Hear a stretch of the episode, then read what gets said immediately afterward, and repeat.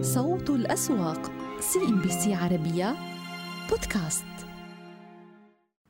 نتحدث بشكل اوفى طبعا حول هذه الإغلاقات ينضم إلينا من الرياض سيد أحمد الرشيد المحلل المالي للأسواق. أهلا بك معنا أستاذ أحمد وشكرا على وجودك. يعني اليوم الأنظار اتجهت بشكل واضح على قطاع الطاقة مع إعلان نتائج أرامكو والتي فاقت التوقعات. الملفت طبعا هو حجم يعني صافي الدخل اللي ارتفع ل 412 مليار و400 مليون ريال. برأيك إلى أي مدى شكل طبعا ارتفاع أسعار النفط لما فوق المئة دولار عامل أساسي بدعم هذه الأرباح بالنسبة لأرامكو؟ بسم الله الرحمن الرحيم. في البداية شكرا على الاستضافة. بالتأكيد أنه آه، أسعار النفط هي العامل المؤثر الكبير في أرباح أرامكو نتيجة لأنها هي تعتمد على مبيعات النفط بشكل كبير. قبل أن تتحول في الفترة الأخيرة إلى أن تكون أكثر شمولية بالدخول قطاع البتروكيماويات وقطاع الكيماويات باستحواذ على سابك وبخلاف الاستثمارات السابقة في في في في السعودية تحديدا. فبالتالي أي ارتفاع بأسعار النفط آه، سوف تاثر بشكل كبير في ربحية آه، أرامكو بينما قطاع البتروكيماويات لا يزال آه، صغير بحجم الشركة لأن الشركة تحقق إيرادات تفوق التريليون ريال بينما الإيرادات في قطاع البتروكيماويات يعني لا تتجاوز ال 300 مليار ريال. فبالتالي ننظر بشكل أساسي لأسعار النفط خلال الفترة المقبلة خلال هذا العام ونظرا لأن هناك تقلبات كبيرة في أسواق الطاقة نتيجة للتوتر في شرق أوروبا وهناك تراجع في الاستثمارات في القطاع النفطي خلال الفترة الماضية نتيجة الالتزام بما يتعلق بالمناخ. وبالتالي هذا يضع الشركة في موضع جيد خلال الفترة المقبلة خصوصا أنها هي من أحد الشركات القلائل في العالم التي تستمر بشكل آه، مكثف في تعزيز المخزون لديها وقدرتها الإنتاجية. لذلك نجد آه، أرامكو دائما مرنة فيما يتعلق برفع الإنتاج أو خفض الإنتاج وقدرتها في أحداث التوازن في أسواق الطاقة. نعم، آه، يعني حتى إذا ما راقبنا المديونية بالنسبة للشركة أستاذ أحمد يعني واضح إنه كان في انخفاض فوق ال 14%، هل برأيك بقاء أسعار النفط ما فوق ال 100 آه، دولار للبرميل يمكن أن يساهم بمسح هذه المديونية بشكل كامل للفترة المقبلة آه، لأرامكو؟ طبعا المديونية هي ليست عامل سلبي يعني هي لا لا تزال في حدود المعقول أو حدود المتوسط. هي دون المستويات التي آه، تؤثر بشكل كبير على آه، ربحية الشركة آه، ومركزها المالي. ومن جهة أخرى ملاء المالية لأرامكو جدا عالية. هي لديها أرباح مبقاة تفوق 900 مليار ريال ولديها دخل مستمر من من النفط. بالتأكيد أنه الطلب على الطاقة لن آه، يصل إلى الصفر خلال السنوات لا القليلة ولا حتى البعيدة. فهو منتج استراتيجي وبالتالي المخاوف على موضوع الديون ليس بالكبير. الفترة الماضية كان هناك تراجع كبير بأسعار الفائدة وهذا يشجع أي شركة للاقتراض خاصة إذا كان لديها آه، توسع أو استحواذ أو غيره بإمكانها الحصول على هذه القروض منخفضة التكلفة. للتوسع وتعزيز آه، آه، إيراداتها وفي الفترة المقبلة هناك ارتفاع بأسعار الفائدة متوقع طبعا فبالتالي هذا يدفع الشركات إلى تقليل آه، قدر الإمكان من تعرضها للقروض. نعم، آه، يعني واضح إنه الشركة أيضا متجهة أستاذ أحمد لزيادة النفقات الرأسمالية ما بين ال 150 مليار ل 187 مليار حتى عام 2022 لكن دعني أسأل حتى عن مستويات الغاز لأنه في قفزة سنشهدها حسب الشركة بحدود ال 50 في المئة زيادة إنتاج الغاز بحلول عام 2030 إلى أي مدى سيكون لقطاع الغاز يعني أثر واضح على أداء الشركة للفترة المقبلة؟ وإن كنا راح نشهد هذه الزيادة تدريجيا حتى 2030 الفترة الأخيرة كان هناك آه، اكتشافات لاحتياطيات آه، الغاز بشكل كبير في عدة مناطق آه، في المملكة وبالتالي هذا يشجع الشركة للتوسع في قطاع الغاز. في السابق كان هناك حاجة للقطاع الغاز لأن ينمو وكان هناك استهلاك لكامل إنتاج السعودية من الغاز. كان حتى الطلب كان أعلى من العرض. لذلك نجد بعض الشركات البتروكيماوية توسعت خارج المملكة لتوفر اللقيم. الفترة المقبلة يعني جدا واعدة بأن يكون هناك نمو في قطاع الغاز وبالتالي هذا يشجع لنمو قطاع التصنيع بشكل عام في السعودية وبالتالي الطلب عليه سوف يكون من من الاقتصاد المحلي سوف يكون كبير وبالإضافة إلى قدرة الشركة بتسويق الفائض في أسواق خارجية والشركة لديها بالفعل قاعدة من العملاء ولديها قدرة في الوصول لعدة أماكن آه، في العالم. وبالتالي التسويق الفائض من الغاز لن يكون مشكلة بالنسبة للشركة. طيب التوزيعات الآن هي المحل يعني اهتمام الآن من المستثمرين. أستاذ أحمد مع التزام أرامكو بعملية التوزيعات لكل ربع لكن اليوم آه، ضمن هذا الاجتماع سمعنا بأنه هي عم تتجه لرسمله 15 مليار ريال آه، سعودي من الأرباح المبقاة ومنح سهم لكل عشرة أسهم بحال الموافقة من قبل الجمعية غير العادية. آه، آه، يعني كيف ننظر إلى هذه الخطوة بإعطاء آه، يعني سهم مقابل كل عشرة أسهم لدى المستثمرين؟ بالنسبة للتوزيعات هي سبقا أعلنت الشركة عند طرحها للاكتتاب العام بأن هناك سياسة ثابتة في توزيعات الأرباح بنحو ريال و40 هللة حتى في حال انخفاض الأرباح الحكومة ملتزمة ب بالسداد كامل هذا المبلغ للمساهمين. آه، بالنسبة لزيادة رأس المال آه، بالتأكيد أن الشركة لديها كما أعلنت سابقا في استراتيجيتها بالتوسع نحو آه، صناعات جديدة وخاصة قطاع البتروكيماويات فبالتالي هي تحتاج لأن تعزز مركزها المالي لتستطيع أن تستمر في هذا التوسع بالاستحواذ أو حتى بإنشاء المشاريع الجديدة دائما الشركات التي لديها آه، خطط في التوسع آه، تسعى لتعزيز مركزها المالي لتعزيز قدرتها في هذا التوسع. طيب آه، السوق بشكل عام يعني مع اختبار مستويات ال 12900 نقطة يمكن عدنا آه، آه، يعني نقلص هذا المستوى اليوم. إحنا عم بيتبقى لنا يمكن أقل من أسبوعين أستاذ أحمد قبل الدخول بشهر رمضان الكريم. كل عام وأنت بألف خير مقدما. كيف شايفين الشهية الاستثمارية في ظل هذه النتائج؟ في ظل أيضا بقاء أسعار النفط فوق مستويات المئات دولار. هل ممكن نكمل حتى بداية شهر رمضان بوتيرة الصعود؟ طبعا آه، نرى آه، شهر رمضان في أعوام سابقة خاصة القليلة الماضية نجد إن السوق لا يتغير اداء بشكل كبير. آه، بالنسبة لتحرك المؤشر الفترة الأخيرة هو يقف عند تقريبا أعلى مستوياته منذ منتصف 2006 لا يزال الزخم جدا إيجابي خلال الفترة الماضية. نجد إن في خلال تقريبا ثمانية أشهر الماضية السوق لم يتراجع الأكثر من ثلاثة جلسات بخلاف الفترة الأخيرة أو الأسبوع الماضي. بالتالي هناك اتجاه جدا كبير من قبل المستثمرين في الدخول إلى السوق. طبعا هذا الدخول يأتي نتيجة لتوقعات إيجابية بنمو أرباح الشركات وهذا ما لاحظناه خلال الفترة الماضية إلا أن المستويات السعرية التي يقف عليها السوق في الفترة الحالية لم نعتاد عليها في فترات ماضية. بالعادة السوق يتداول حول المتوسط ال 16 مرة كمكررات ربحية.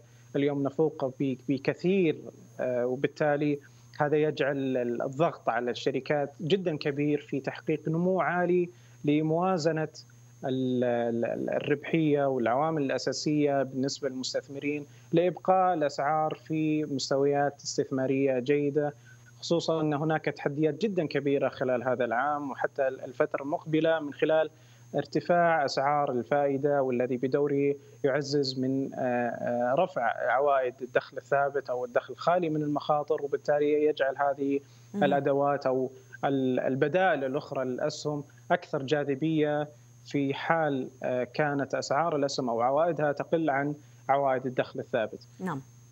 تحديات جدا كبيرة لكن بالناحيه الفنيه استقرار السوق عند هذه المستويات يعزز من قدرتها في الوصول والاختراق لمستوى 13 ألف نقطة وصولا إلى 13250 نقطة نشكرك سيد أحمد الرشيد محلل الأسواق المالية كنت معنا من الرياض شكرا جزيلا لك صوت الأسواق CNBC عربية بودكاست. أهلا بكم من جديد مع تتابع رفع أسعار الفائدة في البنوك المركزية حول العالم. كيف تبدو التوقعات للاقتصاد المصري مع ترقب الاجتماع البنك مع نهاية هذا الأسبوع؟ دعونا نتتبع التفاصيل مع كريم مسعد. اجتماع مرتقب للبنك المركزي المصري بنهاية هذا الأسبوع وتوقعات كثيرة باحتمالية لرفع أسعار الفائدة في مصر بعد فترة طويلة من عدم رفعها تجاوزت 16 شهرا وبعد عشر اجتماعات لم تحرك فيها أو يحرك فيها المركزي المصري أسعار الفائدة. كيف تبدو الصورة في مصر وما يتعلق بنظرة المؤسسات الدولية لأسعار الفائدة في مصر في الاجتماع المقبل؟ Standard Chartered يتحدث عن توقعات برفع أسعار الفائدة في الاجتماع المقبل بواحد في المئة. ويقول أيضا البنك إن هناك توقعات برفع إضافي بواحد في المئة في الاجتماع الذي يعقبه لتصل إجمالي الارتفاعات في عام 2022 إلى 2 في المئة مجملا بحسب Standard Chartered إن هناك 1% رفع في الاجتماع المقبل ويكون الإجمالي في عام 2022 2% كذلك أيضا 1% إضافية لعام 23 وبذلك يكون البنك المركزي قد تراجع عن الثلاثة في المئة التاريخية التي خفضها دفعة واحدة في عام 2020 أما فيما يتعلق بجولدمان ساكس فإنه يتحدث عن توقعات برفع ل 50 نقطة أساس أي ما يعادل نصف في المئة في الاجتماع المقبل فيما يتعلق بأسعار الفائدة. رفع أسعار الفائدة ليس فقط برفع أسعار الفائدة الذي أقره الفدرالي الأمريكي في الأسبوع الماضي بربع النقطة المئوية وكذلك دول خليجية مختلفة لرفع أسعار الفائدة ولكن مصر لديها أيضا معدلات تضخم مرتفعة للغاية سوف يعني حققتها أو وصلت إليها خلال الشهر الماضي شهر فبراير. ولكن التسلسل التاريخي لأسعار الفائدة في مصر منذ عام 2016 عام تعويم الجنيه. لو نظرنا إلى 2016 تم رفع الفائدة ب 550 نقطة أساس أي ما يوازي 5.5% في إجمالي العام. وتحديدا في نوفمبر من عام 2016 تم اتخاذ قرار تعويم الجنيه والفائدة على الإيداع وصلت إلى 14.75 أما بالنسبة للإقراض 15.75 استمرت هذه الزيادة في عام 2017 ليصل إجماليها إلى 4% إضافية في عام 2017 وبلغت الفائدة على الإيداع حينها 18.75 وكذلك الإقراض 19.75 أما في أعوام 2018 و2019 و2020 خفض متواصل لأسعار الفائدة وصل إلى 10 ونصف في المئة وصلت من خلاله أسعار الفائدة في التراجع إلى 8.4% فيما يتعلق بالإيداع و9.4% فيما يتعلق بالاقتراض. ومن ومنذ حينها توقف البنك المركزي عن آه، رفع أو خفض أسعار الفائدة وعشر اجتماعات على التوالي. كان هناك تثبيت لأسعار الفائدة. ولكن ماذا عن التوقعات أو أسباب التوقعات برفع أسعار الفائدة التي تراها المؤسسات الدولية؟ بداية شهدنا التضخم في المدن الذي وصل إلى 8 0.8% خلال شهر فبراير. وهذا أيضا يقترب بشكل كبير من مستهدف التضخم الذي يضعه البنك المركزي المصري عند 7% بزيادة أو نقصان 2% وبالتالي وبالتالي فإن هذا المعدل من التضخم يقترب من السقف الذي يضعه البنك المركزي المصري. والتضخم في إجمالي الجمهورية وصل إلى 10% نتيجة ارتفاع أسعار الغذاء بنحو 20% في شهر فبراير. الماضي إضافة أيضا إلى ارتفاع الأسعار فيما يتعلق بالوقود وتراجع التدفقات السياحية بالنسبة لمصر خصوصا وأن السياحة في مصر وتحديدا السياح الروس والأوكرانيين بناء أو بعد هذه الحرب فإن بطبيعة الحال السياحة تتوقف. ونشاهد أن ثلث السياح الذين يأتون إلى مصر يكونون من روسيا وأوكرانيا. كانت أيضا رويترز قد تحدثت أن هناك ثلاثة مليارات دولار قد خرجت من مصر في أعقاب الحرب. الروسية الأوكرانية وخرجت من أوراق الدين بسبب الحرب الروسية الأوكرانية. نشاهد أيضا توقعات المؤسسات الدولية للاقتصاد المصري. فيتش تتحدث بأنه هناك لجوء متوقع لصندوق النقد الدولي لسد الفجوة التمويلية التي حدثت نتيجة هذه الحرب والضغوط المالية الكبيرة وأيضا ارتفاع أسعار الغذاء وارتفاع أسعار القمح الذي تحدث وزير المالية المصري عن أنه سوف يزيد على الميزانية نحو 12 مليار جنيه تقريبا. ارتفاع كلفة الديون التي تصل في الوقت الحالي إلى 137.4 مليار دولار كديون خارجية على مصر بحسب بيانات البنك المركزي المصري. وأيضا JP Morgan تتحدث عن أنه هناك تخفيض متوقع لقيمة الجنيه المصري الذي يصل أو الذي تقول JP Morgan أنه أعلى من قيمته بنحو 15 في المئة. إذا هي تأثيرات عدة متوقعة لرفع أسعار الفائدة في مصر أيضا المتوقع من قبل كثير من المحللين والخبراء. وحول هذه الإغلاقات ينضم إلينا دكتور معتصم الشهيدي عضو مجلس إدارة شركة هورايزون لتداول الأوراق المالية. أهلا بك معنا دكتور شكرا على وجودك. هذا أسبوع كما ذكرنا أسبوع البنوك المركزية والأخص بالنسبة للبنك المركزي المصري في نهايته. سيكون قرار حول السياسة النقدية. لكن برأيك اليوم ما حدث من صعود لمستويات ألاف وتسعمائة نقطة؟ إلى أي مدى بدأ يسعر التوقعات اللي عم بتشير بعض بيوت الخبرة؟ الخبرة أنه قد تكون نسبة الزيادة في الفائدة 2% آه، نهاية هذا الأسبوع. آه، مساء الخير ميساء ومساء الخير على آه، مشاهدينا الكرام.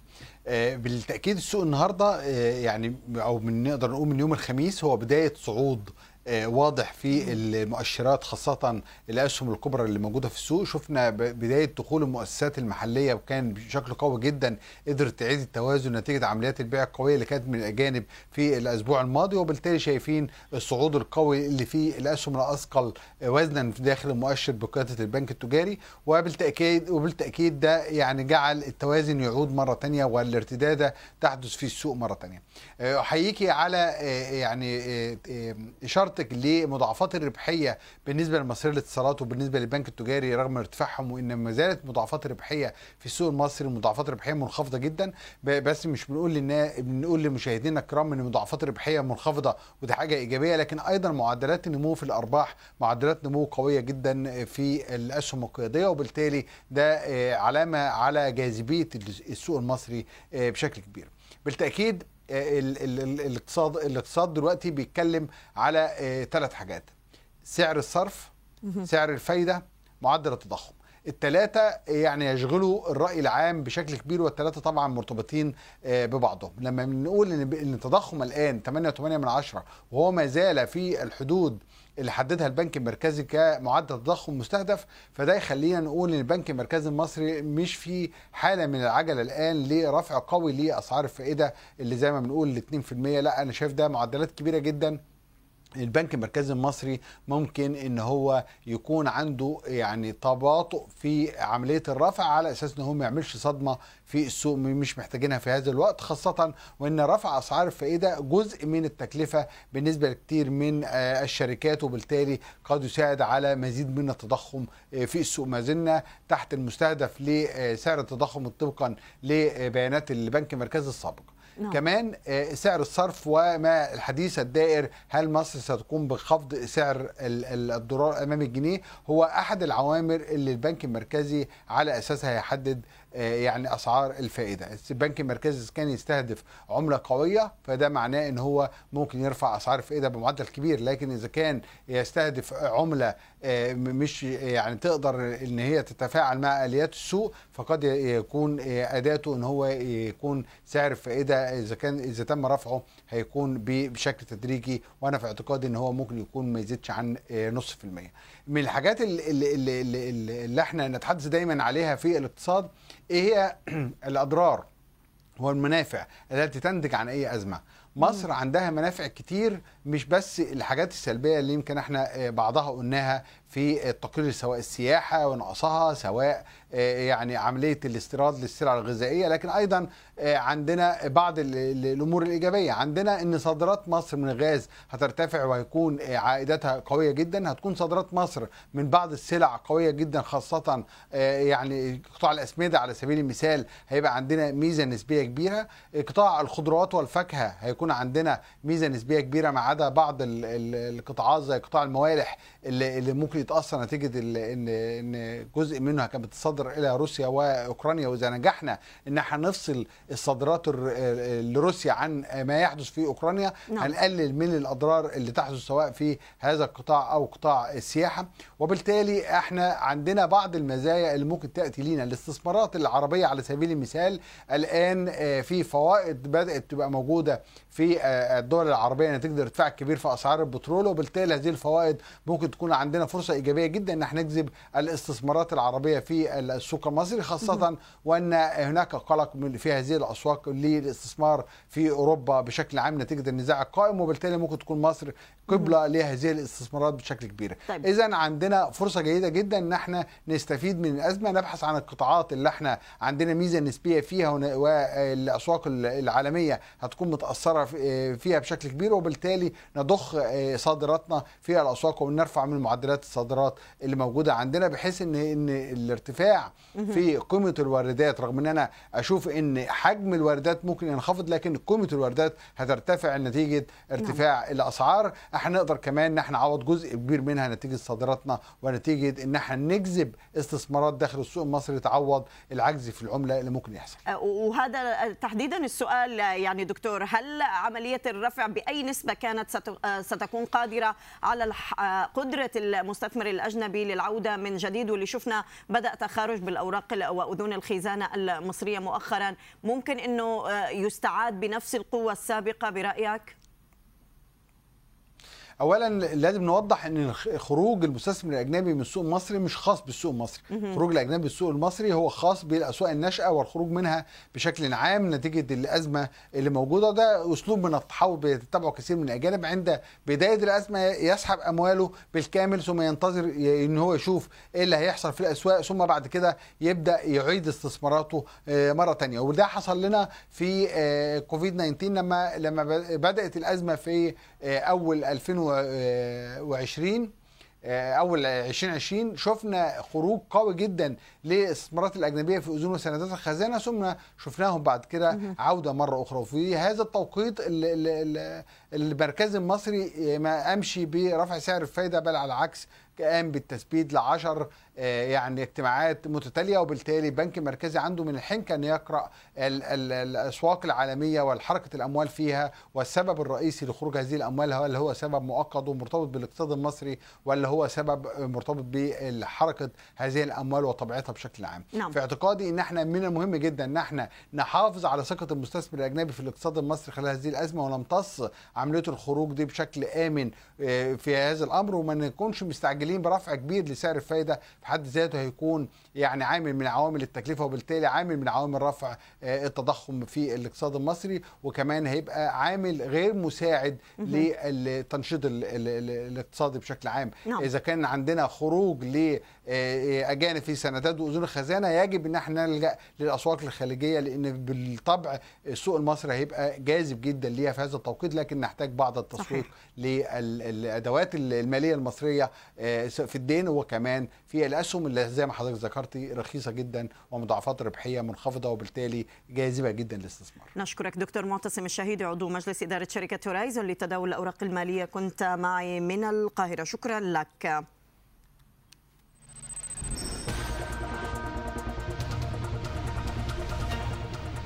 إغلاقات جماعية خضراء إذن على المؤشرات المصرية وتباين مع نهاية التداولات على السوق السعودي. بهذا نأتي لنهاية الكلام. دائما يمكنكم الاستماع لإغلاقات الأسواق العربية على podcast CNBC عربية ضمن برنامج صوت الأسواق. تابعونا على Apple Podcasts Google Podcasts Spotify و Deezer نهاية الكلام. إلى اللقاء. صوت الأسواق CNBC عربية بودكاست.